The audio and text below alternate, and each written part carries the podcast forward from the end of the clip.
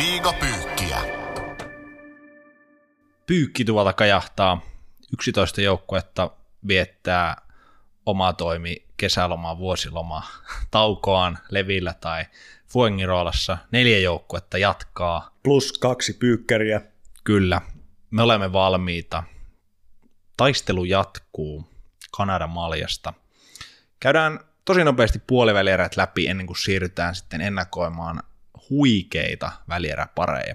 Joo, voimakkaasti pitää katsoa eteenpäin, mutta semmoinen 25 astetta vielä takavasemmalle. Tappara KK, sehän päättyi joskus 3 viikkoa sitten, mutta jos Jere vielä kaivelet muistista, niin mitä jäi käteen tästä sarjasta?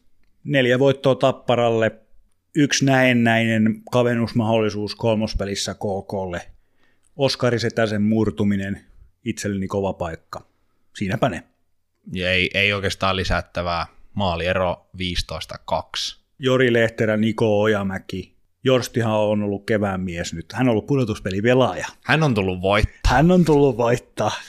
No miten sitten IPA S? IPA, todella vakuuttava. Pata sai sen yhden kotivoiton. Siitä urheiluromantikko sisälläni tykkäsi.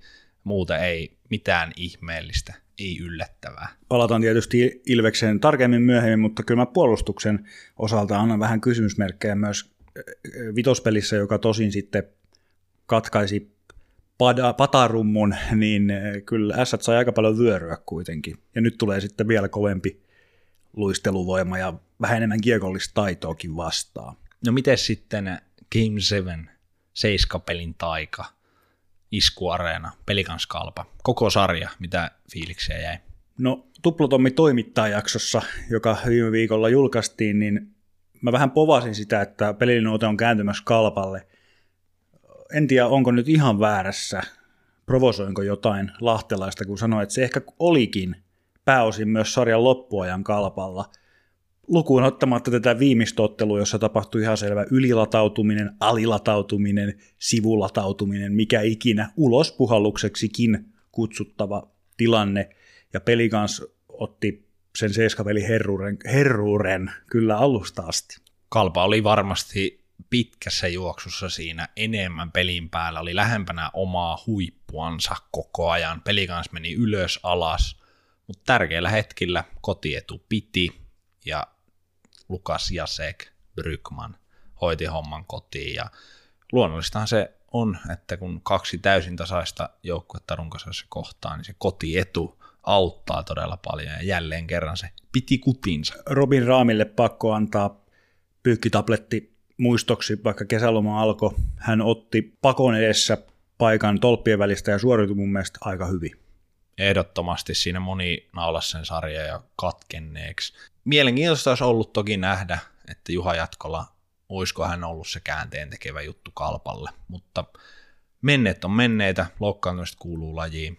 Viimeinen pari, odotettiin klassikkoa, oli aiheol klassikkoon 2 täysin eri trendissä menevää joukkuetta, IFK Lukko. Lopulta oltiin hyvin lähellä klassikoiden klassikkoa.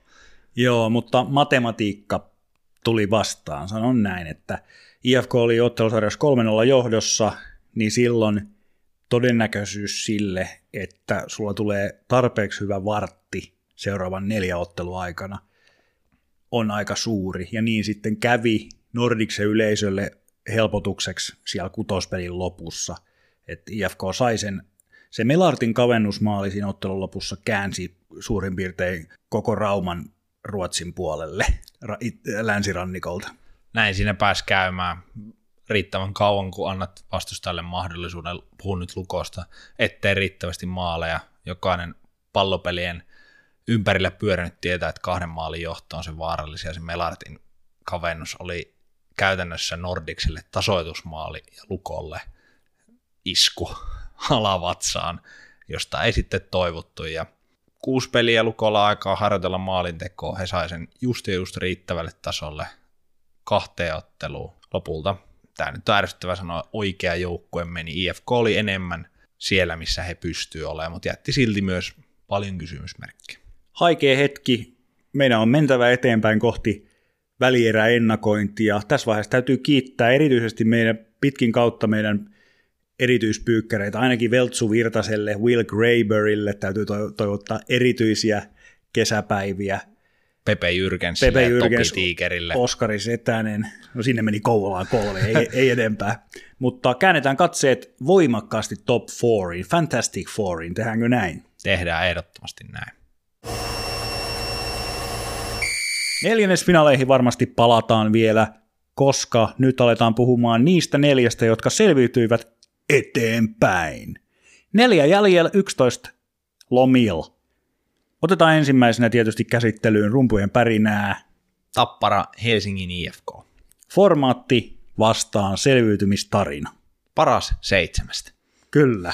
Ja kiitos, hyvää illanjatkoa.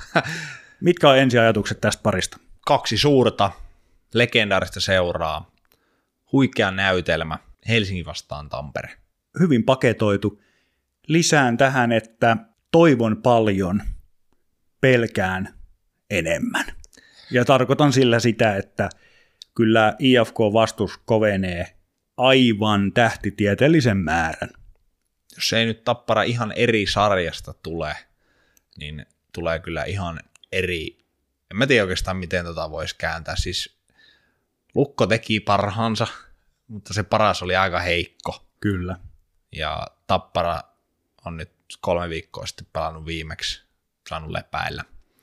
Ja jääkiekko kuuluu koko Suomelle, SM-liiga kuuluu koko Suomelle, mutta jollakin kierrolla tavalla mä myös nautin siitä, että tässä on 2 isoa kaupunkia, Tampere ja Helsinki, valovoimaisia koko liigan kärkiyksilöitä viime kesänä, kun on skuuppailtu siirtouutisia, ja vielä kauden aikanakin Kristian Vesalainen muun muassa. Tämä on nyt ison rahan ja isojen otsikoiden sarja potentiaalisesti. Tämä on todellakin raskaan sarjan kamppailu. Nordics on varmasti toivon mukaan loppuun myyty. Ja Tampereella Nokia Arena, no sen me tiedämme jo, että sehän ei ole loppuun myyty, mutta lähelle 10 uskaltaisin väittää, että mennään. Yksi mielenkiintoinen pointti pakko vielä tähän alkuintuitio-osuuteen. Tapsu vastaan Buli, onko tässä geimiä? Tässä on itse asiassa nyt semmoinen, että Buli saattaa jopa hävitä. Koska Tapsu on, se on niin pelottava. Se pääsee yllättää ehkä Bulin. No niin, sit lähdetään purkaa. Mennään vähän pyykkikorin sinne syvimpiin onkaloihin ja yritetään löytää niitä likasukkia sieltä pestäväksi. Lähdetään tämmöiselle liikkeelle, mikä eri kiinnostavinta tässä sarjassa? Välieriotteluohjelma. Se on kaikkein kiinnostavin ja sen johdannaiset. Aloitetaan 2 ottelulla Nordicsella, perjantai-lauantai. Siitä seuraava kerros kuoren alla on ehkä Roope Taposen resilienssi. Mun on pakko ottaa tuohon otteluohjelmaan kiinni. Ole hyvä. Tämä on semmoinen aihe, että mä en tiedä oikeastaan, että miten tämä on munkaan päässä tai median tai seuroin. No seurat mä ymmärrän, että hei vois sen enempää sitä julkisesti liepotella. Ihan lyhyt tiivistys, eli normaalistihan Tappara ja Ilves aloittaisi kotona. Koska heillä on kotietu. Nyt Nokia Arenan varauskalenterin vuoksi kumpikin 1. ja 2. pelaa 2 ottelua ensi vieressä. Ja sitten 3 kotona. Mutta niin, sulla on tästä joku positiivinen mielipide. Mulla on tästä tosi positiivinen. Naamasta päättelen. Mä ihan lasken tästä, kauas mä oon ollut tässä touhussa. Mä oon ollut 25 vuotta tässä lätkäbisneksessä mukaan. Nyt tulee aika tämmöistä. Mä oon 4-vuotiaana aloittanut. Joo, nyt tulee toimitusjohtajataso-aloitus. Mä oon nähnyt aika paljon, ja mua ei aina hirveästi syytä vertailut muualle, varsinkaan Ruotsiin tai NRiin. Mä rakastan liikaa, mä oon tosi ylpeä siitä, mutta kyllä tää on sen tason perseilyä, että mä en ole ikinä nähnyt. Siis urheilullisesti tää on niin suuri pyllistys 2 suurelle upealle joukkueelle, jotka on 60 ottelua tahkonnut ollakseen parhaat, ja sitten back to back vierasottelut. Mä oon ihan täysin samaa mieltä. Häpeällistä. Ja skandaali. Tässähän täytyy nyt kohdentaa tää sun ulostulo. Tää on liigan vika, eikö niin? No tää on liigan vika, ja tää on järjestelmässä oleva iso ajatteluvirhe, että näin voi edes tapahtua. Sitten pidetään vaikka 6 viikon tauko, mutta se urheilullinen etu mikä on säännöissä, mikä on systeemissä, niin ei siitä voi poiketa. Ja se, miksi mä puhun noista ulkomaista, niin nyt kuulijat, lähettäkää mulle ne kaikki maailman esimerkit NHL:stä, Ruotsin liigasta, Sveitsin, Saksan, mistä tahansa palloilusarjasta, missä on toimittu samalla tavalla. Odotan, jään odottamaan, pidätän hengitystä. Nyt jäi vähän tämä mun Roope Taposen resilienssi kakkoseksi. Joo, tarkoitan sillä sitä, että Roopehan oli Lukko IFK-sarjan paras pelaaja. 94 torjuntaprosentilla operoi. Joo, hän oli paras. Taponen pelasi huikean puolivälieräsarjan. Nyt hänen periaatteessa täytyy ottaa 2 voittoa tuohon kärkeen. Hän joutuu käsittämättömään testiin, hän joutuu torjumaan enemmän kuin koskaan elämässään, todennäköisesti noissa 2 ottelussa. Se oli ensimmäinen, kun sä kysyit, että mitä tulee mieleen. Se oli ensimmäinen, mikä mulle tuli mieleen tästä, miten Tapsa kestää. Tosi hyvä nosto. Tapo. Nuori maalivahti, ensimmäisiä pudotuspelejä pelaa, näytti Lukkosarjassa. Hämmentävän hienosti otat kierrokset alas. Nyt sä jo analysoit maalivahtipeliä, kun äsken tukka oli pystyssä. Tämä on sitä kuuluisaa ammattitaitoa. Tapsan peliote, henkinen kantti, kaikki tuntuu, että ne kestää. Ei jännitä, ei tärrää, pystyy olemaan oma itsensä, ei tipu riparit eteen, pystyy olemaan aktiivinen. Jotenkin näkee siitä, että hän luottaa itteensä, hän on liekissä, mutta testihan nyt siis aivan eri luokkaa.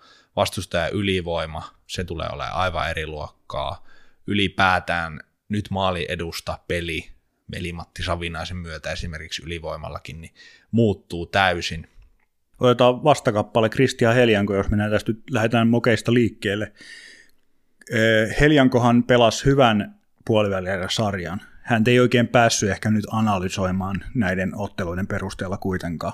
Mutta ne on niitä käänteisesti, itsellekin kun ajattelee, että joo, tuliko hänelle edes hiki, 4 ottelua, 81 torjuntaa, eli kyllä kuitenkin 20 torjuntaa per peli, että se ei ihan ollut semmoista 3 laukausta per pelitahtia. Ja ne on maalivahti pelistä jotain ymmärtävänä, niin ne on niitä vaikeimpia pelejä, kun on pitkiä jaksoja, sä oot ilman, ja sä ymmärrät, että yhtäkään maalia ei tavallaan esimerkiksi saa mennä, koska eihän maalivahti, se on sitten pahin, että sulle tulee 3 laukausta, menee 1, niin se fiilis laskee. Ja sitten jos peli on toisessa päässä, se ei ole niin helppoa, vaan monella tulee sellainen olo, että no Heljanko vaan nyt on siellä ja pelaa hyvää joukkueen takana ja bla bla bla. Mutta kyllä se vaatii, että sun pitää koko ajan säilyttää se keskittyminen, niin mä uskon, että tämä IFK-sarja helpottaa myös Heljankon pelaamista. Toivon mukaan IFK hyökkää paremmin kuin KK. No pitää vielä marinoida tämä päätöksen, tämä mokke-biffi, että Tapparalla on kakkosmokke, jonka voi laittaa maaliin. Niko Hovinen, IFK on nyt kuumempi maalivahti, mutta siellä on 1 maalivahti. Näin se voisi muotoilla. Siinä on 2 peliä rasitusta vähän enemmän. Onko Tapsalla kunto hyvä? Näyttää siltä, että se kunto on hyvä. Se pieni loukkaantuminen, mikä siinä runkosarjan loppupuolella säikäytti IFK-laiset, niin se tuntuu, että siitä ei ole niin kuin häivähdystäkään. Varmasti myös painetta tulee henkiseen ja fyysiseen tekemiseen ihan eri tavalla Tapsankin kohdalta. Totta kai toivotaan, että molemmat maalivahdit pelaa huippua sarjan. Silleen mä ajattelen, että jos jompikumpi näistä kyykkää, yhtäkkiä taso laskee, niin Tapsa. Se on ekaa kertaa tuossa. Heljanko on nähnyt kaikenlaista tässä runkosarjassa. Nyt hän on nostanut taas tasonsa. Hän pelasi CHL:ssä huikeasti. Tapsalta ei saa tulla yhtään huonoa erää. Se on vähän se ongelma. Liigapyykki. Hienonvaraisessa käsinpesussa. Myös fanien tunteet. Siirrytään sitten kenttäpelaajien vertailuun. Kokoonpanolta nyt, jos vertaillaan Tapparaa, niin kaikillahan on käytännössä huonompi kokoonpano, tai ei yhtä hyvä, eikä tätä sanaa huonompi, ei yhtä hyvä kokoonpano. Pakisto Tapparalla löytyy kaikkea, löytyy kätisyyksiä, hyökkääviä, Kemiläinen Matuskin, puolustavia, Seppälä Vittasmäki, kaikkea sieltä väliltä, hybridiä. En näe mitään heikkouksia siinä pakistossa. Sitten IFK puolustaa hyvin pakit, mutta kyllä kiekollisesti on tosi kaukana. Topi Nättisen laatimissa muistiinpanoissa voin lukea tältä suoraan. Ilari Melart epävarmaa, Otso Rantakari selviytyy, Berglund epävarmaa, Muuttin ei riitä, Larsson ei riitä hidasta, Kosastul Hazardi. Seisotko sä näiden takana? Kyllä mä seison. Tämähän on sitten... Niin nyt puhutaan siis kiekollisesta pelaamisesta. Kyllä. Hehän piti luukut tosi hyvin kiinni Tapsan kanssa. Heillä oli yli 90% alivoimaa. He on vahvoja kamppailemaan. Luotetaan siihen, että he hoitaa puolustusalueen puolustuspeliä riittävän hyvin. Mutta kyllä sitten välillä myös, mikä myös Tapparan vahvuus on, on se hyökkäysalueen älytön sirkuskaruselli, kun he saa sen homman pyörimään. Niin nyt joutuu myös tämä pakisto siihen testiin, mutta jos joudutaan kiekolla pelaamaan, Tappara antaa vähänkään painetta, mitä Tappara oikeasti antaa, se on illuusio, että he vaan pelaisivat räppiä, niin on pulas. IFK on tämmöinen SM-liigan top 4 kokoonpano hyökkäyksessä vähintäänkin tällä kaudella. Puolivälierä saadaan yksilöitä, jotka onnistu hyvin. Koivistoinen, joka sai maalitilin auki. Oli muuten aika raikkaat tuuletukset kutospelissä. Oli todellakin. Hänellä on tuuletukset muutenkin raikkaita. Rakastan. Iiro Pakarinen teki 4 maalia ottelusarjassa. Kristian Vesalainen 2+2. Mutta onko tähän joku sivulause? Tähän on sivulause. Viimeisimmät pelit, missä IFK oli muutenkin pinteessä koko joukkoina. Kristian Vesalainen, en tiedä onko kadottanut itseluottamuksen, mutta tuntui vähän epävarmalta. Tuntui, että hän ei ollut semmoinen uhka vastustajalle, mitä hän parhaimmillaan. Hän teki semmoisia, esimerkiksi jos tullaan hyökkäysalueelle, niin yleensä Kristian Vesalainen pitää kiekkoa, suojaa, harhauttelee, pysyy hyvin liikkeessä. Nyt hän ajautui johonkin sinisen kulmaa, rännitti sitä sinne maalin taakse. Ja joo, tehnyt 2+2, 1 oli tyhjä maali, 1 hyvä laukaus ja sitten tuli 2 syöttöä samassa pelissä. Hän parhaimmillaan pystyy siis todella upeisiin suorituksiin. Hänellä on varmaan tehopisteiden myötä semmoinen ok itseluottamus, mutta pelillisesti, jos IFK haluaa haastaa, niin tarvitaan se ihan top versio Kristian Vesalasta niin 5-5 vastaan kuin varsinkin ylivoimalla. No vähän iltapäivälehtien kansissa, mutta valtavasti IFK:n viisikkopelaamisessa isossa roolissa oleva Juha Jääskä. Hänen pelikunto epävarma, on ollut poissa kokoonpanosta. Miten merkittävänä näet hänen osallisuutensa? Näen todella merkittävänä. Juha Jääskä on semmoinen... Onko viisikkopelin dynaamo? Hän on viisikkopelin dynaamo. Pelaajatarkkailija ja seurajohtaja Jukka Holtari käyttäisi näistä sanaa eri keepper pelaaja.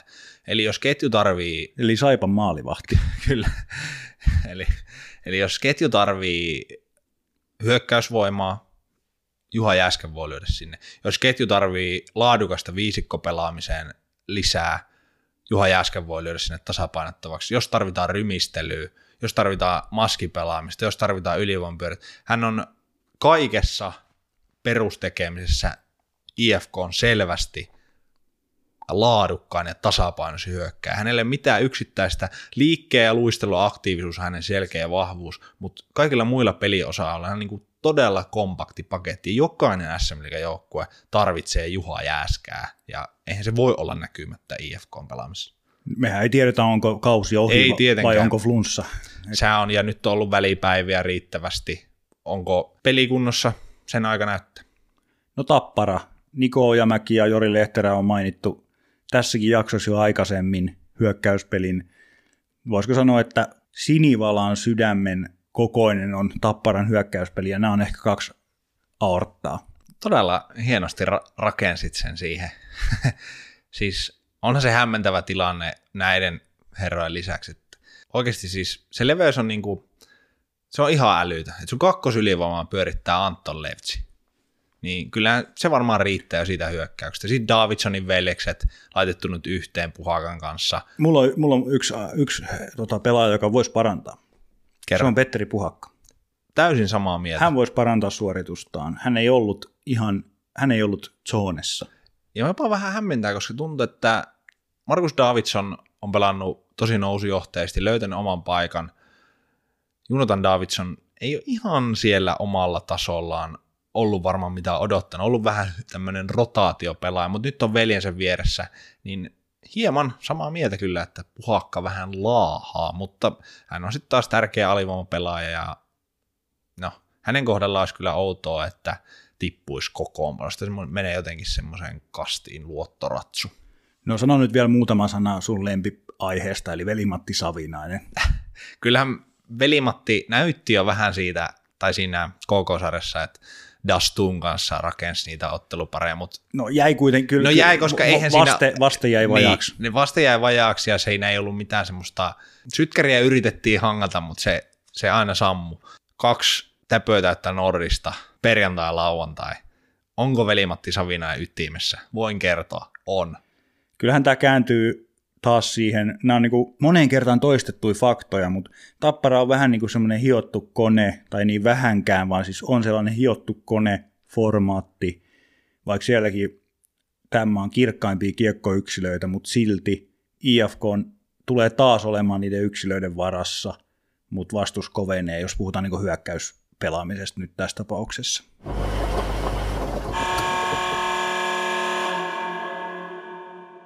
No valmentajiahan me lyödään seuraavaksi yhteen. Vipe vastaan Juta. Lähdetään nyt mestarivalmentajasta, joka ulkomaillekin tähyää tämän kauden jälkeen. Jussi Tapola. Missä voi parantaa? Oma joukkue kuitenkin 2 päästi puolivälierissä. Hirveästi ei varmaan ole semmoisia osa-alueita, missä tarvitsisi parantaa. Mäpä muuten jatkan tähän heti perään, jos sopii. Siis Jussi Tapola on varmaan sellaisessa tilanteessa urallaan, projektissaan, konseptoinnissaan, että hänen ei varmaan ihan hirveästi tarvitse edes valmentaa. Näin mä voisin kuvitella, että harvoin hän varmaan ottaa nyt tässä vaiheessa flappitaulun käteen ja ikään kuin informoi jonkun uuden kuvion sinne Tappara-pelaajille. Se on niin pitkäjänteinen se työ ollut. 10-vuotinen projekti Tapparassa päättyy tähän, enkä puhu nyt pelkästään vaan Tapolasta, mutta Rautakorpi Tapola-akseli, joka on sitä ollut valmentajana rakentamassa, päättyy toistaiseksi. Tosi hyvin mun mielestä linjasit on, mikä johtajan tai valmentajan tärkein tehtävä, ainakin joidenkin johtamisoppien mukaan, on juuri se, tee itsestäsi tarpeeton. Ja siinä on kyllä varmasti Jussi Tapola tiiminsä kanssa, urheilujohdon kanssa onnistunut. Joukkueesta löytyy kaikki variaatiot, mitä hän on varmasti valmentajana halunnut, on hyökkäyspeliä, vaihtoehtoja, puolustuspeliä, erikoistilanteisiin. Hän on saanut joukkueen viritettyä täydelliseksi koneeksi. Sen takia mä haluaisinkin, että Tapparaa jotenkin järkytettäisiin. Vähän silleen 2017 Kalpa-finaalityyppisesti, että 2 ensimmäistä matsia turpaa nyt tohon, että Juta joutuisi kaivamaan ehkä sen flappitaulu esiin. Näin se on, mutta sitten taas kun on noin kokenut valmentaja, niin, ja hänenkin kanssa on työskennellyt, niin hän on kyllä semmoinen yksityiskohtiin pureutuja, ja varmasti just kun kaikki menee niin hyvin, on tullut se ajatus, että ei varmaan itse rakenna väkisin kriisiä valmennustiiminsä kanssa, saati joukkueelle kerro kaikkea, mitä hän pohtii. Mutta varmaan siellä kun numeroita katsovat ja dataa ja IFK-peliä analysoivat, niin valmistautumiset joihinkin uhkakuviin, niin sitä on varmasti myös tehty, mikä on niinku taas se etu. He on saanut huilata, he on saanut katsoa rauhassa, ei tule mitään kiirettä katsoa videoita, analysoida. He on voinut ruveta reenaamaan, miten IFK pelaa, pystyy niinku purkaa se atoimeeksi. Meneekö se jopa yli jossain vaiheessa? Se on ehkä se ainut, että kaikki on niin kuin liian hyvin, että sitten itse rakennetaan ne ongelmat. Tai sitten jos tulee ongelmia, niin ei olla valmiita reagoimaan, kun ei ole kykyä, mutta en oikein semmoiseen usko. Oma silmä, oma pelinymmärrys ei ehkä riitä korjaa. Tämä on hyvä, kun voi fact-checkata siihen toiselle puolelle pöytää. Mutta Ville Peltosen projekti IFK:ssa, niin ihan tämmöistä samanlaista ikään kuin pelitavan Ville Peltosen kiekon kehitystä tai selkeää syntytarinaa kaarta mä en pysty näkemään. Tietysti ei voi, nyt voi verrata 10 vuotta ja vajata 2 kautta. Tarkoitan ehkä sitäkin tässä, että Villehän on joutunut tällä kaudella esimerkiksi oletettavasti keskittymään henkiseen, pelaajiston henkiseen hyvinvointiin, siihen, että itseluottamus pysyy korkealla tai saadaan takaisin korkealle, yksilöt luottaa itseensä, onnistuu. Tästähän on puhunutkin ennen pudotuspeliä alkuun, että uskalletaan epäonnistua, uskalletaan todeta, että me ollaan tultu vaikeuksien kautta. Paljon reaktiivisempaa valmennusta ajautunut Peltonen ja hänen tiiminsä tekemään. Ja siinä on se hyvä puoli verrattuna Tapparaan, jonka juna on puskuttanut niitä pieniä alkusyksyn vaikeuksia lukuottamatta täysin niillä raiteilla niin kuin pitää. Niin IFK on valmis, jos tulee vaikeuksia, koko syksy oli vaikeuksia, he tietää miten semmoista se käsitellään. Ville Peltonen on valmentajana joutunut varmasti pohtimaan tosi syvästi. No hei, mä heitän provon tähän. Heitä. Millä tavalla sun mielestä IFK osoitti vaikeuksien sietokykyä tässä Lukko-sarjassa, kun oltiin todella lähellä, että joudutaan sinne seiskapeliin? Oliko se sun mielestä, oliko jotain valmennuksellista, pelitavallista, että se kääntyi se kuudesottelu, vai oliko se nimenomaan, että nämä yksilöt otti reppuselkään se joukkue? Jos nyt nimenomaan tämä on nyt coach-osuus, niin sitä kautta. Siis kohta... Musta tuntuu itse, mä jatkan vielä. Anna mennä. Anteeksi, kun en anna sun puhua. Kelloja taas, että miten meni puheenvuorot tässä jaksossa myöhemmin. Musta tuntuu, että Ville Peltonen oli jollain tavalla vähän niin kuin kaikissa näissä kolmessa Nordicsen pelissä, jotka meni jatkoajalle muuten kaikki puoliväräsarjassa, niin vähän semmoinen matkustaja siellä. Et jotenkin niin kuin reaktioita muutosta ottelun aikana ei saatu. Muuta kuin vasta sitten hyvin konkreettinen kutospelin lopussa, kun he käänsi sen ottelun voitoksi, mutta oliko tämä niin kuin... Mä en oikein usko, että Sean Heska ottaa jäähyn 56 jotain, ja sitten... Että se liittyy Ville Peltonen. Ville Peltonen täysin vahinkojäähy tai huolimattomuusjäähy. Ainut mitä hän sinne valmennuksellisesti teki, niin he otti heti veskarin pois. Sekin olisi varmaan aika moni muukin tehnyt, se ei ollut mitään sen suurempaa. Saitkohan sä kiinni mun alkuperäisestä kysymystä? Sain mä siis, että... Siis mä oon 2 vuotta yrittänyt katsoa, ja mä en niin kuin saa kiinni, että mikä esimerkiksi Ville Peltosen pelit, mitä peliä, mitkä toisteiset asiat siellä näkyy hyökkäyssuuntaan. Mä mielestä puolustussuuntaan siellä näkyy semmoinen sitoutuminen, siellä varmaan ne IFK-arvot, mitä Peltonen peräänkuuluttaa, näkyy paremmin, suojellaan omaa aluetta. Mun mielestä sekin oli aika repaaleista, jos Lukko olisi vaan tehnyt maaleja, siis laukonut paremmin, Taponen olisi pelannut vähän huonommin, niin mun mielestä matkustaja oli tosi hyvä termi. Mielenkiintoista kuulla joskus ehkä pelaajilta tästä kaudesta jo kauden jälkeen, tai viimeistään kun Ville Peltonen poistuu talosta jossain vaiheessa, niin miten tämä kausi on? Onko tämä ollut oikeasti vaan semmoinen, että pelaajat käänsi tämän jutun? Mä menisin just itsekin sanoa, kun Ville on kuitenkin kapteenitaustainen, karismaattinen koppipelaaja ollut urallaan. Mä näen jopa semmoisen vaihtoehdon, että hän on itse asiassa ollut aika pienessä roolissa tämän kauden aikana. Sekin on itse asiassa myös lopulta taito.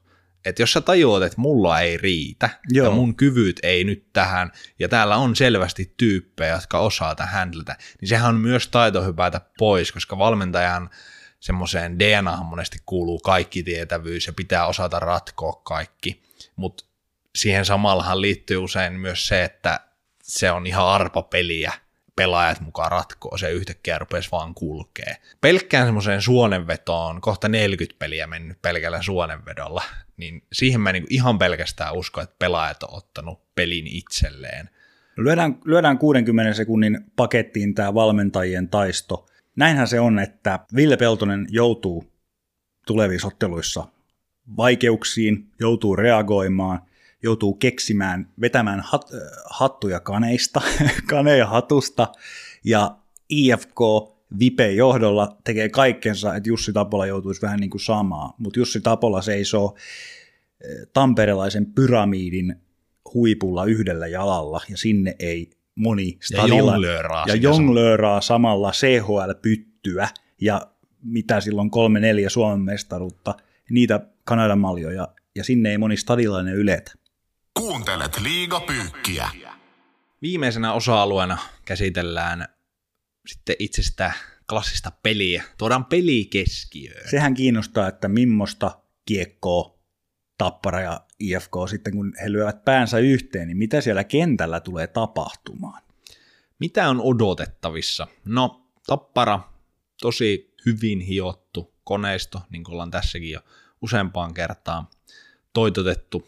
Kaikki SM-liigaa seuraavat tietää, miten Tappara pelaa, luottaa vahvaan viisikkopelaamiseen, kollektiivisuuteen ja sitten sinne höysteenä ne uskomattomat yksilöt, joille annetaan se tila ja vapaus toteuttaa itseään hyökkäyspelissä. Soitanko vanhaa torvea, luotanko kliseeseen, kun kuitenkin sanon, että Tappara silti tekee useimmiten vaan tarvittavan. Näinhän se on, mutta sehän on ihmisluonto. Me ollaan niin laiska, että me tehdään just se, mikä riittää, jos me voidaan valita. Eikä ole syytäkään. Ei ole mitään syytä, varsinkaan tämmöisessä urheilulajissa, jossa energian säästäminen keväällä on elintärkeää. Tapparaan kiekollinen pelaaminen, pelin rytmittäminen on ihan poikkeuksellisella tasolla. Pyritään vaihtamaan kiekolla, syöttämään omaan päähän. Ja nostaisin toisen erän pelaamisen nyt elintärkeäksi kohdaksi, että se Tapparan toisen erän hyökkäyspelaaminen on, jos sen IFK saa katkaistua, eli miksi toinen erä, kun se vaihtoaitio siinä lähellä ja puolustavalla joukkueella pitkä vaihtomatka ja nämä jo mainitut pakit joutuu siihen pesukoneeseen, niin miten IFK siitä selviää? Kääntää IFK, heidän on luotettava siihen puolustuspelaamiseen, yksilöiden onnistumiseen, ylivoimaan, ehdottomasti laadukkaaseen alivoimaan. Pelillisesti mä IFK:na en lähtisi ottaa mitään suuria riskejä omalla alueella ja uskon, että pakit pelaa aika tylyä peliä, eli pakotetaan Tappara aina hyökkäämään viisikkoa vastaan. Se olisi mun mielestä se, miten IFK pitää lähteä pelaamaan. Lukkosarjassa parhaimmillaan se pelin jäädyttäminen onnistui todella hyvin. Kiekkoon lyötiin vaihtoaitioon ja toiseen päätyy. Ei tule kaunista. Mutta sitten kun se henki, Nordicsen henki vaikka siinä viimeisessä pelissä, kutospelissä. Olitko paikalla? Mä olin paikalla. Se oli semmoinen, mitä mä en ole pitkään aikaan nähnyt. Se katto irtos. Se oli siis semmoinen oikeasti semmoinen hetki, että kun puolueettomana ihmisenä oli siinä kylmät väreet ja oikein eli sen mukana, niin näki kun toinen joukkue vaipui sinne vaihtoaition penkkien alle, ja toinen joukkue kurkotti taivasta. Jos sen hengen IFK saa, ja nythän heillä ei ole mitään menetettävää. Tuossa heillä oli menetettävää 3-0 jälkeen tuossa Lukkosarjassa. Se on se mahdollisuus, mutta iso kysymysmerkki on, millaisella jääkiekolla IFK lähtee Nokia Areenalle. Sitä mä en tiedä, mutta onneksi heillä on 2 kotiottelua tuohon alkuun. No sittenhän tärkein, eli miten ottelusarja tulee etenemään. Voin aloittaa. IFK ottaa toisen 2 ensimmäisestä ansaitusta kotietuottelustaan. Järjestelmän antama. Nokia Areenalle lähdetään 3. näytöksen 1-1 tilanteesta, jossa sitten esille nostamasi mysteeri ratkeaa, ja se on se, että ei ole mitään eväitä repussa. Tappara menee jatkoon 4-1. Sanoin puolivälissä, että Tappara ei tee kertaakaan yli 4 maalia ottelussa, mutta perhana tekivät kerran 6, muuten pysyivät 4. Nyt sanon, että 5 ottelua, 4-1 Tapparalle, Tappara ei tee kertaakaan yli 4 maalia. Toi oli mulla semmoinen ajatus, että jos tämä sarja pelattaisiin normaalisti, niin 4-1. Tappara on niin hämmentävän kova systeemi, että ne kääntää ton voitoksi. Ne ei anna yhtäkään voittoa IFK:lle. Ja hän kuvaannollisesti näyttää keskisormia liigan toimistolle. Te yrititte vielä tällaista. Ja 4-0. Liigapyykki. Rumpu kuivaa SM-liigan märimmät päiväunet. Jos pyykkituvalla hiukan taivutaan ensin mainitussa välieräparissa siihen, että siinä on kallellaan Manseen asetelmat, niin taidetaan ehkä taipua vähän tässäkin. Onko näin, Topi Nättinen? Ilves vastaan. Kiekkoreipas. Hokireippaalle annan vähän enemmän mahdollisuuksia kuin verrattuna Ässille, mutta on nyt Ilves ihan selvä ennakkosuosikki. Mutta tuli semmoinen, tässäkin tuli hymy huulille, kun varmistui, että on Pelicans Ilves. Kalpa hienon kauden pelanneena jäi silti jotenkin mulle vähän hajuttomaksi. Pelikanssissa oli jotain semmoista särmää, mikä voi raadella Ilves-Turkkia, niin sen takia mä niin kuin jotenkin sytyn tähän pariin myös. Kyllä tästä ottelusarja saadaan aikaiseksi, mä uskon niin. Mennään veikkauksiin ihan lopuksi, mutta tästä voi päätellä, että ei välttämättä mielestäni tule meneen neljässä poikki. Tässä myös tulee katkeamaan pitkä putki joka tapauksessa. Nimittäin joko 11 vuoden tai 25 vuoden putki finaalissa olemisen välillä. Ilves ollut viimeksi 98, myös silloin IFK oli, joten se kävi mielessäni. Hyvin legendaarisessa sarjassa IFK:ta vastaan oli Ilves, ja Pelicans Kai Suikkasen piiskaamana 2012. Pitkä ollut pätkä molemmilla, varsinkin Ilveksellä mennään viime vuosituhannen puolelle. Kyllähän tässä romantikoille on nyt ihan selkeät portaat.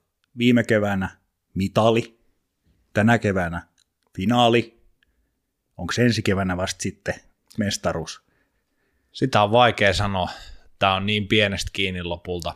Koko Suomihan tässä nyt odottaa. Sitä ei voi nyt sulkea pyykkituvallakaan pois sitä tamperelaisten kohtaamista. Mä en tiedä, miksi mulla tuli niin kuin kauhean sisäsyntyinen tarve verrata näitä ottelusarjojakin vähän niin kuin keskenään. Haluaisin jotenkin sanoa, että tässä ei olisi, tai mun suu jotenkin sanoo, että tässä ei olisi niin valovoimaiset yksilöt kuin tuossa toisessa parissa, mutta kyllä tässäkin aika valovoimaiset yksilöt sitten kuitenkin on ihan kuin paperille kattoo.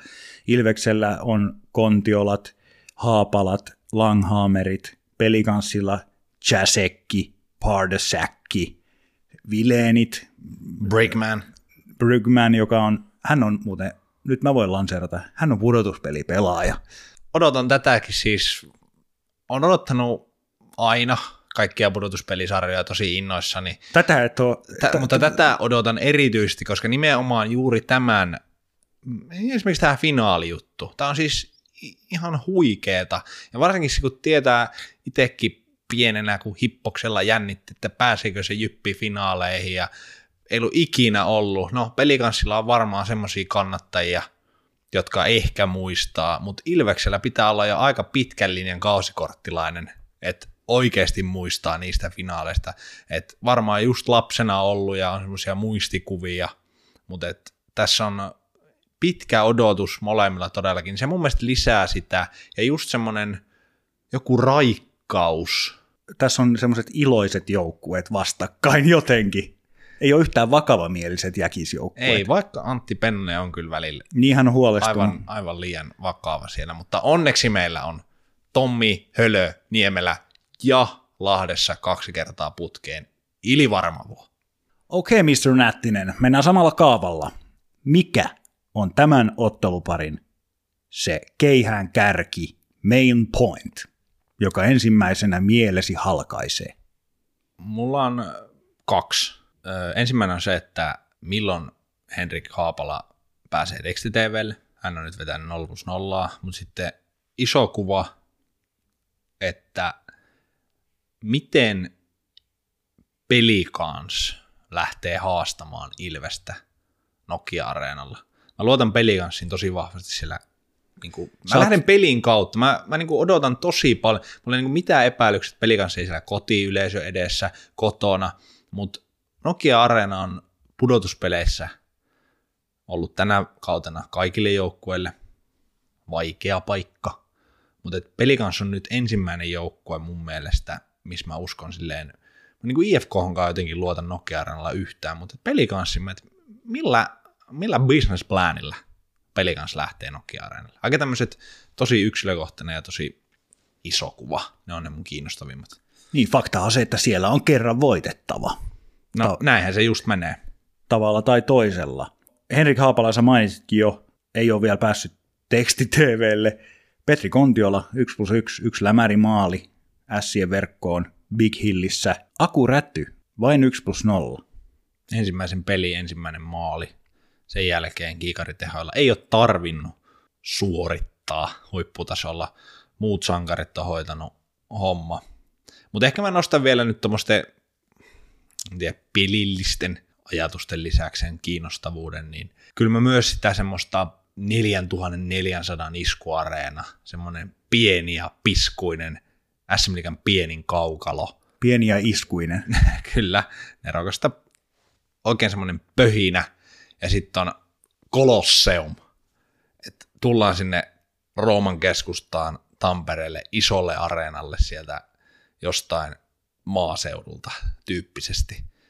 Et tässähän ei ole seurat semmoisia, niin onhan Ilves ihan massiivisen kokoinen seura verrattuna Pelicansiin, on selvä homma, mutta tässä on jotenkin semmoinen, mulla tulee niinku hyvä fiilis, kun mietin niitä jäähalleja ja oikein kuulen se energia. Molemmissa on niinku, Ilves on saanut hienot vastustajat, lepäs Poriin ja nyt pääsee Lahteen. Tykkään Iskuareenasta, niin kuin Antti Virtanen tykkää Reijo Rimpumista. King Marek, yksi ulkolaisvahti edestä syöty, aika selkeästikin, ei lopulta oikein tullut competitionia Frölundan kakkosta vastaan, joka on nyt Ässien lomailija. Edessä toinen ulkomaalaisvahvistus, Patrik Bartošák. Lausuntomuoto vaihtuu joka kerta. Tsekkivahtien taisto, kyllä. Langhammer, liigan paras maalivahti, pelasi riittävän hyvin. Ei mitään megapeliä tarvinnut edes esittää. 5 peliin 8 maaliin. Ei mitään ongelmaa. Barto joutui paljon kovemmalle. Vaihettiin kerrankin pois. Oli varmaan taktisesti hyvä vaihto. Sai ottaa vähän happea. Langhammerissa näen semmoisen tasaisen varman konemaisen suorittamisen. Otan musiikkimaailmasta vertauksen. Tuottaa vuodesta toiseen hittejä. Kuin Eros Ramazzotti. Kyllä. Pahtaa menemään, levyt myy. Ja sitten tulee Barto, joka on nuori. Ei ihan Darude. On vähän enemmän kuin Darude. Okay. Mutta semmoinen nuori rockistara, joka painaa hyvän tulokaslevyn albumiin. Sitten vähän sillä keikkuu mukana ja odottaa sitä hetkeä, että pääsee vielä uudestaan eturiviin. Kaikki mahdollisuudet on siihen. Kyllähän väkisin Bartošákista pelisuorituksiin, niiden odotuksiin valuu tämä hänen räiskyvä persoonansa. Hän puhuu jossain pudotuspeleihin liittyvässä haastattelussa, nyt en muista valitettavasti mediaa, että miten hän lähtee hyvin myöhäisessä vaiheessa. Oli joku 3 minuuttia ennen peliä rupeaa keskittyä vastaan. Juu, ja jotenkin niin pelaa pleikkaria kotona ja heittää läpändeerusta tsekeistä tulleen kaverin kanssa ja näin. Niin nämä väkisinkin luo sitä mielikuvaa, just vähän tuollaista samanlaista rockistara-meininkiä ja silleen, että tänään 50 torjuntaa 0-peli ja huomenna Nokialla 4-26 sisään tyyppisesti. Hän on ylivoimaisesti Pelicansin tärkein pelaaja tässä sarjassa, se on ihan selvä homma. Pelicans menee loppuotteluihin Barton kanssa tai jää Barton suorituksesta. Totta kai siis joukkue edessä myös pelaa, siis ei kaadeta kaikkea herrastaisi maalivahdin niskaan, mutta vaikka Langhammer ei olisi ihan parhaimmillaan, niin Ilveksen hyökkäys pystyy silti. Et vähän. Selvästi enemmän on painetta mun mielestä Bartošákilla, mutta ei jää kummallakaan kassareista kiinni. Otetaanko peräti askel eteenpäin? No otetaan. Puolustus. Ilveksen puolustus. Sieltä nousee yksi nimi esiin, jota me viime viikollakin täällä veivattiin läpi huuhteluaine vahon. Lester Lancaster. Hämmentävä tapaus. Hänellä, kyllä mä nyt lyön kirjoja ja kansia. Hänellä on vamma. Hänellä on pakko olla vamma. Se on pakko olla näin. Mihin tämä perustuu? Tämä perustuu siihen, että hän ei ole pelannut. Hän voitti SM-liigan, kuitenkin Euroopan huippusarjoihin lukeutuman jääkiekkoliigan puolustajien pistepörssin runkosarjassa. Fakta on se, että hän ei niissä otteluissa, jossa hän pelasi, hän ei suorittanut runkosarjan tasolla. Hän oli heikko. Porin Isomäki, -4. Hän oli heikko. Mä olin pääsemässä, ystävä hyvä, tähän. Hän oli heikko, mutta en jaksa uskoa, että on jostain henkisistä ominaisuuksista kiinni. Vaikkakin, miinoitan itseni, oliko näin, että myös viime keväänä hänellä vähän tapahtui tämmöinen tasonlasku pudotuspeleissä? Siihen johti varmasti suurimmaksi osaksi se, että hän sai sen aivotärähdyksen viimeisillä runkosarjan kierroksilla. Silloin se pistettiin sen piikkiin. Nythän Lancasterin alisuorittaminen helposti leimataan siihen, että pudotuspeleissä ei suoriudu, on runkosarjassa tehnyt ihan älytöntä tulosta, pistekeskiarvo on hävytön puolustajalle. Pudotuspeleissä muutama tehopiste 2 kauden aikana. Mä haastan näkemystä. Siellä on mestarivalmentaja Antti Pennanen, pakki, peluttaja, entinen pakki Pasi Saarinen. He on kattonut, että Ilveksen menestyminen jää kiinni, jos me ei puolusta riittävän hyvin. Me tarvitaan sinne kentälle pelaajia, jotka puolustaa hyvin ja paremmin. Mä pidän ihan täysin todennäköisenä, että on voitu tehdä tietoinen päätös, että tämä sarja pitää lyödä poikki, ja se lyödään puolustamalla poikki, koska Ässät ei saa mitään aikaiseksi, jos ei ne tee maaleja. Niillä ei mitään kaskummaa, jos lätkäpelissä tee maaleja, et saa mitään aikaiseksi, mutta kun Ilves tekee aina riittävästi, että Ässät ei pystynyt siihen maalikilpailuun. Siis onko nyt näin, sä pidät jopa todennäköisenä, että Les Lancaster on fyysisesti 100-prosenttisessa kunnossa? Kyllä, pidän hyvin todennäköisenä tätä. Ja mielenkiinnolla odotan, onko hän kokoonpanossa. Minä valmentajana antaisin uuden mahdollisuuden. Nyt saat näyttää, nyt oot levännyt, pelaaja on kerännyt kiukkua, voimaa, energiaa, on katsottu videoita.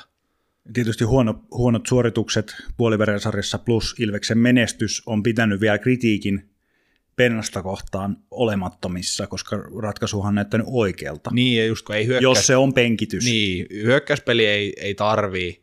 Ja siis tämä on tosi kovasti linjattu, mutta Ilves voi voittaa Suomen mestaruuden ilman Les Lancasteria. Mun mielestä hän ansaitsisi uuden mahdollisuuden, pystyisi vaikuttaa pelin tulokseen myös positiivisesti. Nyt oli vaikutus liian negatiivinen, mutta kilpa- ja huippu-urheilu on tiukkaa, ja tämä kaikkihan voi valua vessanpönttöön, että selviää, että hän on ollut loukkaantunut, mutta on täysin mahdollista. Tämähän on nyt vaan spekulaatiota. Mutta sitten mä nostan pakistosta toisen nimen, Jarkko Parikka, Ilves-fanien rakastama, on ollut A-maajoukkuessa tasaisesti, plus-miinustilaston kärjessä keikkuu kaudesta toiseen, vaan 3 ottelua, yhden niistä 7 pakkina, eli oli yritetty raahata puolikuntoisena. Hänen kohdallaan mä olen ihan varma, että se on ollut loukkaantuminen, ja se on isompi menetys kuin Lancaster. Nythän ei tavallaan puolustuspeliä vielä päästy, kun lyödinkin Lessiin. Otetaan sitten mieluummin tähän väliin Pelicansista vastakappaleita. Siellähän on myös kysymysmerkkejä. Puolustuspäässä ei nyt välttämättä erityisesti säväyttänytkään puoliväräsarjassa Topias Vileen, joka tätä jaksoa nauhoittaessa on Sampon operaatiopöydällä. Tuleeko pelikieltoa 7-pelin taklauksesta? Otetaan muuten ihan, jos ihan pieni siitä taklauksesta. Ihan ehdottomasti. Joo, mitä mieltä sä olit? Tässä on 2 puolta. Eli Anton Carlsonin peliasentohan oli hyvin matala. Hän altisti itsensä taklaukselle väkisin tämmöisenä tunnollisena, alle menevänä pakkina, kun junioripakeille opetetaan, että aina pitää mennä taklauksen alle, aina pitää pyrkiä pelaamaan pakki, saada kiekko liikkeelle. Hänen olisi pitänyt liimata kiekko laitaan, ottaa taklaus vastaan, ehkä jopa menetys siitä. Onneksi hän ei nyt siinä loukkaantunut. Eli tämä jo paljastaa, Topi Nättinenkin lähtee taklattavasta liikkeelle tästä. Kyllä mä lähden, mutta sitten se toinen puoli on tässä se, että mitä ihmettä Pelicansin puolustaja Topias Vileen tekee ensimmäisen erän alussa hyökkäys päässä taklaamassa. Latinkitapissa. Fani katsomo eteen. Pakki ja hyökkäysalueen päädyssä taklaaminen on yhtälö, mitä ei pitäisi olla, kuin vain jos se on ihan pakko. Taka-ajo-asema, huono pelirytmi. Oli ihan tasapainossa se homma pelihallinnassa. Miksi lähdet taklaamaan? Miksi et mennyt vaihtoon? Se on se toinen pointti. Tämä oli epäonnisti sattumusta summa. Tähän olisi ehkä tätä tilannetta olisi palvelu 2+10. Mä oon täysin samaa mieltä. Nyt on semmoinen tilanne liigassa, että 2. ja 5. ottelun pelikielon välissä ei ole mitään. Muutamia esimerkkejä alle 5. ottelun pelikieloista, mutta ei tule 2+10. Ja sitten tommonen ihan selvä videolta katsot, se osuu ihan selvästi päähän, siitä ei ole kahta puhetta, vaikka se osuu myös vartaloon, ja ok, se oli Carsonin vastuulla myös, kun se asento oli niin huono, mutta sitten pitää jättää taklaamatta. Kyllä Vileen myös pakkina näki, mitä Carson siinä yrittää, niin mä oon samaa mieltä, 20 olisi riittänyt. No, nyt on puhuttu ottelusarjan pakeista, jotka on joko penkitetty, loukkaantuneita tai kohta pelikielossa. Eli puhutaanko niistä, jotka kentällä on? Puhutaan niistä, jotka lähtökohtaisesti pelaa. Aivan ensiluokkaisissa Topi Nättisen muistiinpanoissa muun muassa Dominic Machin on mainittu. Pelasi aika napakan ensimmäisen kierroksen. Ei yhtään miinusmerkintää +6 ja 20 täyteen iltaisin. Pelaa eniten Ilves pelaajista ja pakeista luonnollisesti siinä samalla. On profiililtaan moderni nykyaikainen pakki, ei ole pelkästään lasipakki, rännipakki, mutta hänellä lukee ottelupöytäkirjassa P, eli puolustaja, ja hän toteuttaa sitä. Siitä hänelle maksetaan, ja sen takia hän hyvin, hyvin todennäköisesti pelaa jossain isommissa liigoissa, ellei jopa NHL:ssä tulevaisuudessa. Todella vakuuttavaa tekemistä Machinilta, ja samaan hengenvetoon Leo Lööf, Jyrki Jokipakka toteuttaa sitä samaa hommaa aika näkymättömissä, mutta tärkeillä hetkillä Jokipakkakin saanut vähän tehoja irti. Hän on joutunut paikkaamaan myös Les Lancasterin roolia. Kyllä, ja Filip Westerlund, jota kauhulla seurasin, kun hän huonolla itseluottamuksella Ruotsista tuli SHL:stä, kesti tosi kauan, että se peli lähti kulkemaan. Nyt mä en puhu pelkästään niistä maaleista, vaan puhun siitä hänen rohkeudesta liikkua kiekon kanssa, antaa hyviä avaavia syöttöjä ja myös ylivoimalla pystyy stunttaamaan. Tosi, tosi vakuuttavaa. Mutta siihen mun mielestä Ilveksen pakisto vähän niin kuin jää. Et Salmela, Latvala, joo, hoitaa oman roolinsa. Kyllä siellä semmoinen pieni iskun paikka, että nämäkään ei voi pelata niin kuin liikaa nämä parhaat pakit. No sitten taas pussinokkiin. Ben Blood, maalitykki. Onko lisättävää? ei ole lisättävää. Mun mielestä Ben Blood on ollut ytimessä, siellä ne hankkinut jäähyjä, malttanut. Toi Vileni jäähy oli just semmoinen, että sen olisi voinut Ben Blood ottaa, että hän lähtee töhöilemään sinne. Mutta kuitenkin ehkä vähän vanha Ben Blood, ei enää niin nykypäivä. Ei niin, siis just näin, että niin. Se on sen profiililta, jos on semmoinen, että hän on pelikanssa löytänyt sen malti. Mä en osaa enää pelätä sitä niin. Penolta.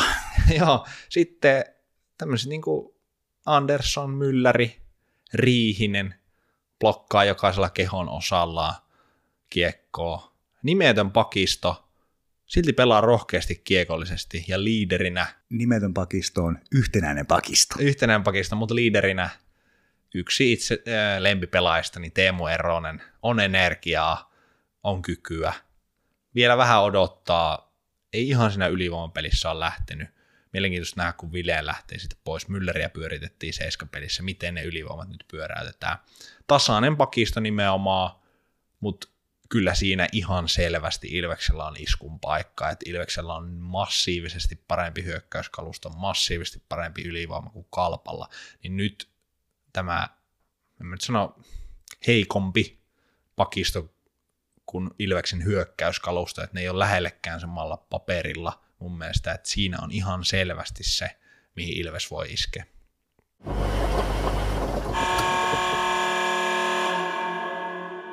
Se saattoi olla liigapyykin historian pisin puolustajille omistettu osuutensa. Kuitenkin lähtökohtaisesti SM-liiga-otteluissakin maalit tekee ainakin 2-3 maalista, jopa 3-4 on hyökkäjien tekemiä. Näinhän se on. Pelikanssilla tässä sarjassa maalipuuden väliin on osunut vain kerran suomalaispelaaja Joni Ikonen. Muista maaleista on vastannut ulkomaalaishyökkäät pois lukien tämä Ben Blood, eli Lucas Jašek, Tyler Kelleher and Lars Bryggman. Jašek taikoi 9 pistettä, Kelleher teki 4 maalia, muun muassa tämän yhden Desperate Hockey-ottelun käännön. Tappara hylki ja hoisi yksikseen. Käänsi koko homman, otti Iskuareenan ja Pussinokat reppuselkään. Kyllä, ja sitten on Lars von Trier Brygman 5+2 pudotuspeleihin taikoi. Ja pelaajanumerolla 2. On täyttä timanttia, ja niin kuin sä Jere sanoit, pudotuspelipelaaja, kevään pelaaja, syksyllä moni ihmetteli, mikä kaveri, pitkä kaveri, ei oikein mitään tapahdu, kevätkaudella verkko soi, ja eilenkin siinä seiskapelissä siis upeita maaleja. Siis varmasti muistat kaiken saman kuin minäkin SM-liigasta, legendaarinen Pelicanssakin pelannut Matias Loppi, joka pelasi numerolla 3, niin varmasti sukusielu Lars Bryggmanin kakkosen kanssa. Ehdottomasti, kyllä mä arvostan tämmöisiä numerovalintoja, yli kaiken. Numeroltansa samaa sukua eri maata, Iikka Kangasniemi, numero 4, lahtelaishyökkäyksessä. Mites fiilispelaajien fiilispelaaja Iikka on sun mielestä suoriutunut puolivälierissä pudotuspeleissä tähän saakka? Hyvin iikkamaisesti silloin, kun vaellellaan siellä jossain, tiedä mikä se väri on, ei nyt harmaania, mutta aika väritöntä parhaimmillaan. Harmaa ja turkoosi. Kyllä. Parhaimmillaan liian parhaita pelaajia, dominoiva, upea luistelija, hämmentävä pelikäsitys. Saalistanut 3 tehopistettä, 3 syöttöä, kaikki tuli ylivoimalla, ei ollut kertaakaan kentällä, kun oma joukkue tekee 5-5 vastaan maalin. Tämä tietää hyvää. Iikka, joka on ärsytetty, jota ehkä vähän epäillään, on usein... Toivottavasti Iikka on pelaaja, jota voi ärsyttää, koska mulla on välillä syntynyt jopa epäilyksiä, että hän on pelaaja, jota ei edes pysty ärsyttämään, koska hän on välillä niin... Toi on tosi hyvä pointti. Mä en usko, esimerkiksi vastustajat ei voi häneen vaikuttaa sen suuremmin. Joskus ottaa jotain turhautuneita jäähyjä, kuten kaikki. Enkä tarkoita sitä, että hän on niin kypsä pelaaja, vaan tarkoitan sitä, että hän on niin kypsä pelaaja. Kyllä, ymmärrän. Mutta onneksi hänen päävalmentajana on Tommi Niemelä. Osaa varmasti käydä sitä dialogia, keskustelua. Toivottavasti nimenomaan dialogia, eikä pelkkää hölön monologia. Ja... Miksi et sanonut hölötystä? Ihan täydellinen paikka. Ja mun ei ole hoksottimet vaan niin ytimessä. Joo, treeni. Treeniä tarvii. Vakava kaveri. Aatu Jämseen. Mennään eteenpäin. Aatu Jämseen. Puolikuntoinen. Se mitä mä pystyn hänestä analysoimaan. Se ekkaassa pelissä tullut loukkaantuminen jollain tasolla näkyy. Hän on mun mielestä siis tämä voi olla joku ihan mun oma, nähnyt omieni, mutta tuntuu, että hän niinku jotenkin meinaa kaatuilla välillä. Hän tulee semmoisia, että hän on semmoinen vartaloharhauttelija. Sitten kun hän niitä nyt yrittää, niin siis hänellähän voi olla siis joku rannevamma, se voi johtua siitä, mutta mulla on jotenkin sellainen olo, että se on joku alavartalovamma. Mä en muista nyt ihan tarkalleen, mikä se tilanne oli siinä kalppelin alussa, mutta et tervettä, dominoivaa Aatu Jämseeniä peli kanssa kaipaa. Elias Vilenin pelikunto vaikutti semmoiselta, että taklausta ei tällä kaudella enää pelaa, mutta Aatu Jämseen toivottavasti vammaa joku pienempi, koska hän nyt kuitenkin kaukalossa on muutama välipäivä. Nähdään se runkosarjan Aatu ja sen peli kanssa vaatii. Yleisöltä näkymättömissä Marekin ja Patrik Bartošákin kanssa läppää tsekiksi heittävä Lucas Jašek on kuitenkin sitten Pelsun hyökkäyspelin sielu.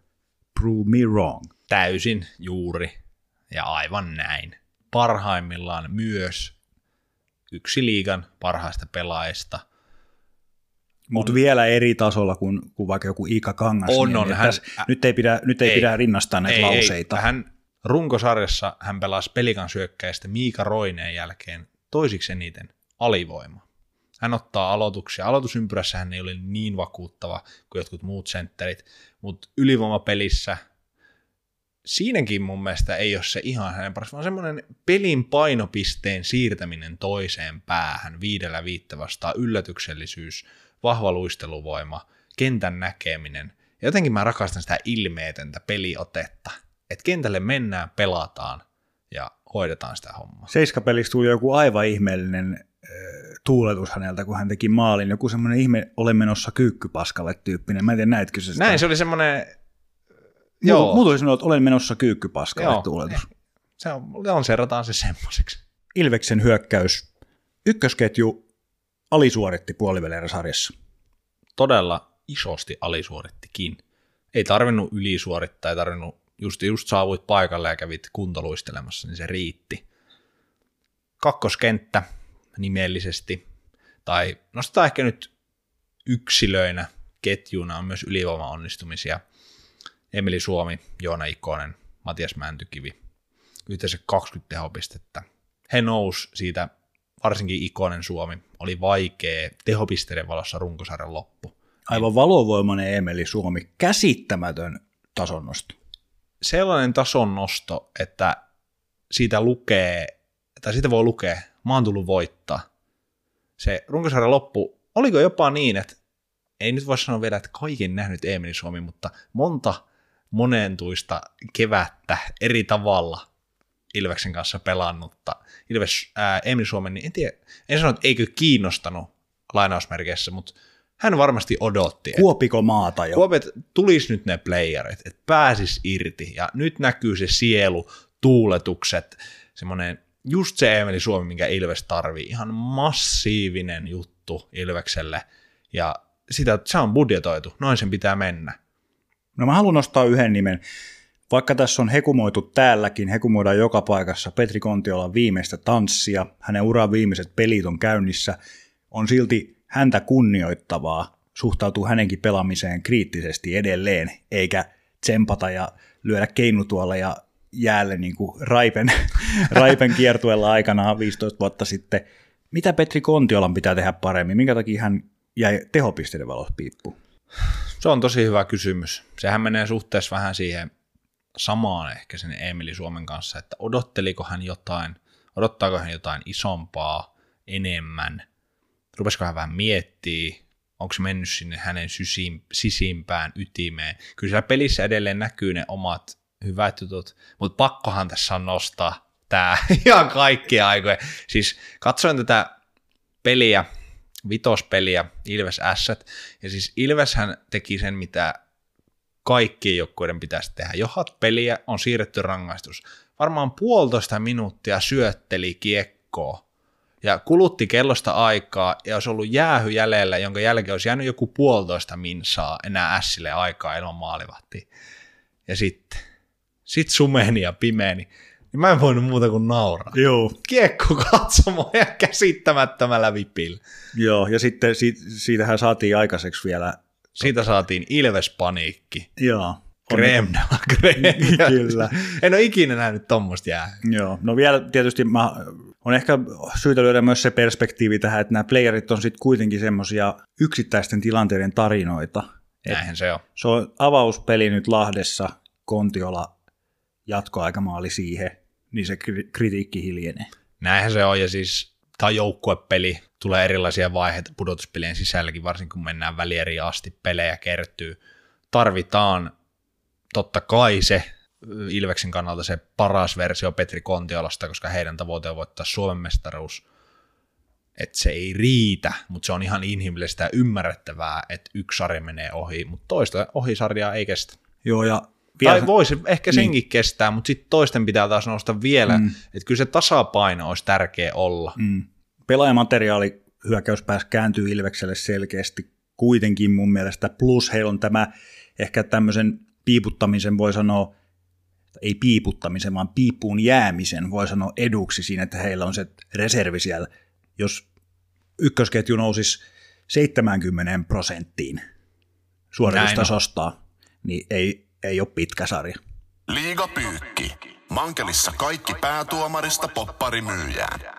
Otetaan sitten coachit käsittelyyn, ja siinä samalla on luontevaa puhua, millaista peliä tullaan näkemään. Pelitavoistakin voidaan vähän puhua.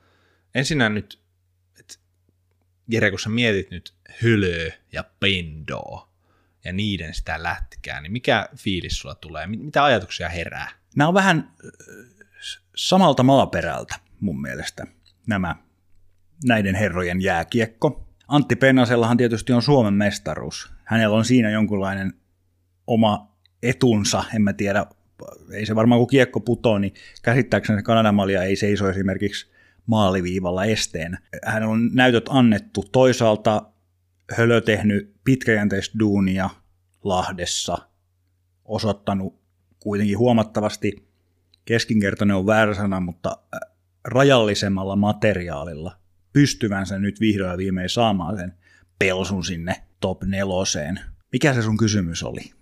Ei mulla ollut varmaan mitään suoraa kysymystä, siis vaan, että en nyt muista itsekään, mutta siis mun mielestä vastasit siihen ajatukseen, minkä mä yritin sulle heittää. Tämän ajatuksen Pendosta ja Hölöstä ja heidän jääkiekosta oli se varmaan se kysymys. Ja on kyllä täysin samoilla linjoilla. Siis. Joo, ehkä pitää pureutua niin kuin vielä enemmän siihen, että mitä se on siellä kentällä. Niin. Mä ajattelen aina niin kuin jotenkin sen, koska jääkiekko on mulle pohjimmiltaan samanlainen viihdemuoto kuin toimintaleffa tai teatteriesitys, niin tästä mä povaan, että tämä ei ole mikään taideelokuva tämä ottelusarja, johtuen näistä valmentajista. Totta kai puolustetaan joukkueena, hyökätään joukkueena, toteutetaan pelitapaa kauniilla tavalla, mutta esimerkiksi uskon suuriin maalimääriin verrattuna naapurisarjaan, joka sitten taas kertoo vähän tämmöisestä niin kuin Pablo Picasso-maisuudesta enemmän. Ai että, olipa ihanasti muotoiltu. Mä rakastuin niin kuin itseni tuolla mielikuva-aikana. Uskon tämän. Samahan täällä vähän pyykkituvalla pohdittiin Kalpa ja Pelicansin ottelusarjasta, että paljon maaleja. Eipä tullut, aika tiukkaa. Tässä voi olla myös sama mahdollisuus. Mä siis ostan täysin ton hyökkäyspelit ja muut, mutta mä molemmat joukkueet... Mä en tiedä, onko se niinku räiskyvyyden illuusio, mikä tulee tästä pelsusta mulle edelleen, että se matkustaa nyt välieriin sieltä puolivälieristä. Niin, mutta sitten jos katsoo ne voittopelit, ne on aika tiukalla taistelulla, vähämaallisesti raavittu ne voitot. Mutta siis mielikuva, se on ehdottomasti se, mutta monestihan siitä hyökkäyspelimielikuvasta tulee just se, että paljon maaleja. Totta kai molemmat joukkueet pystyy siihen, runkosarjassa osoitti se, mutta varmaan coach Pennanen ja coach Niemelä myös ymmärtää, että jos halutaan tästä sarjasta jatkoon, niin puolustus on laitettava kuntoon, ja Pendohan on tuonut Tampereelle sen myrrän jälkeen sen puolen nimenomaan ykkösasiaksi kehitettäviä asioiden listalla. Se, mitä Hölö varmasti Pelicanspenkin takana pyrkii nyt miettimään, niin heille jäi just se hyökkäyspeli sitten kuitenkin piippu, että kyllä puolustus varmaan riittää, Bartošák riittää, mutta mielenkiintoista nähdä, miten Hölö lähtee rakentamaan sitä hyökkäyspeliä, kun sinne tulee kuitenkin vielä vähän parempi puolustus ja selvästi parempi maalivahti. No tiivistä vielä, millainen on keskivertainen tämän ottelusarjan jääkiekkoottelu? Miten se kiekko siellä liikkuu ja missä päässä? Musta tuntuu, että on... Tästä tulee tosi tasainen sarja. Siellä voi tulla muutama peli, missä maalimäärät nousee. Mutta mä jotenkin just näen, että kun molemmat tiedostaa sen hyökkäyspelin ja haluaa sen kautta rakentaa, niin sitten panostetaankin käänteisesti sen puolustuspeliin, joka syö hieman sitä hyökkäyspeliä. Eli ehkä vähän vastoin kaikkia odotuksia, illuusioita, semmoisia fiiliksiä, niin suhteellisen vähämaalinen, tasainen sarja, mutta siis jos se menee pitkälle 6-7 peliin, niin uskon, että väliin myös mahtuu ryöpsähdyksiä.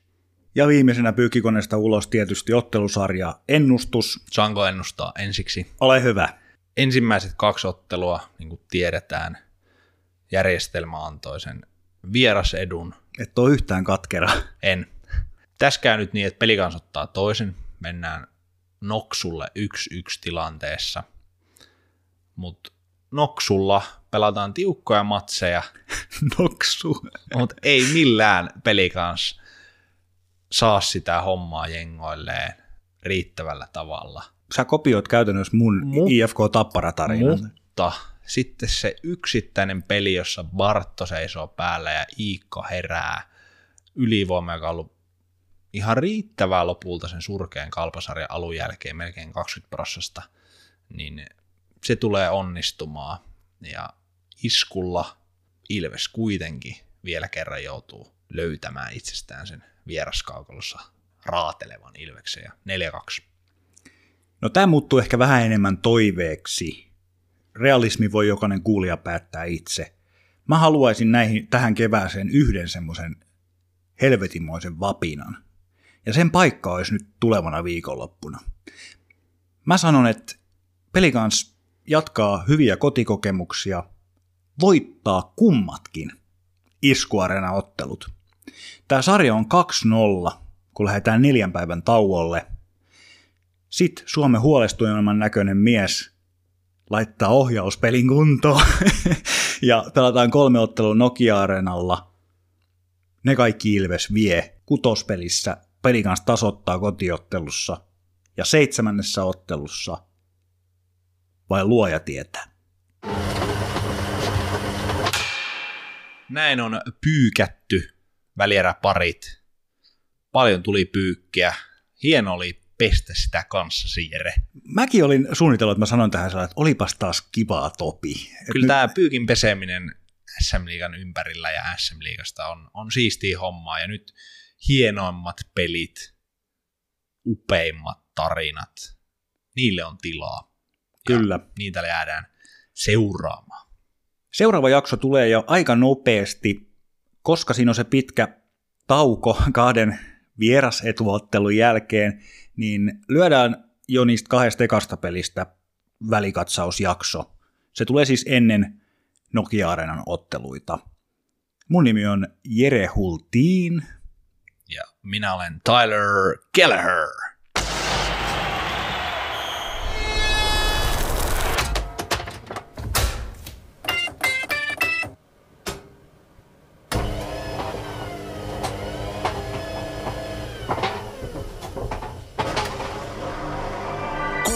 Liiga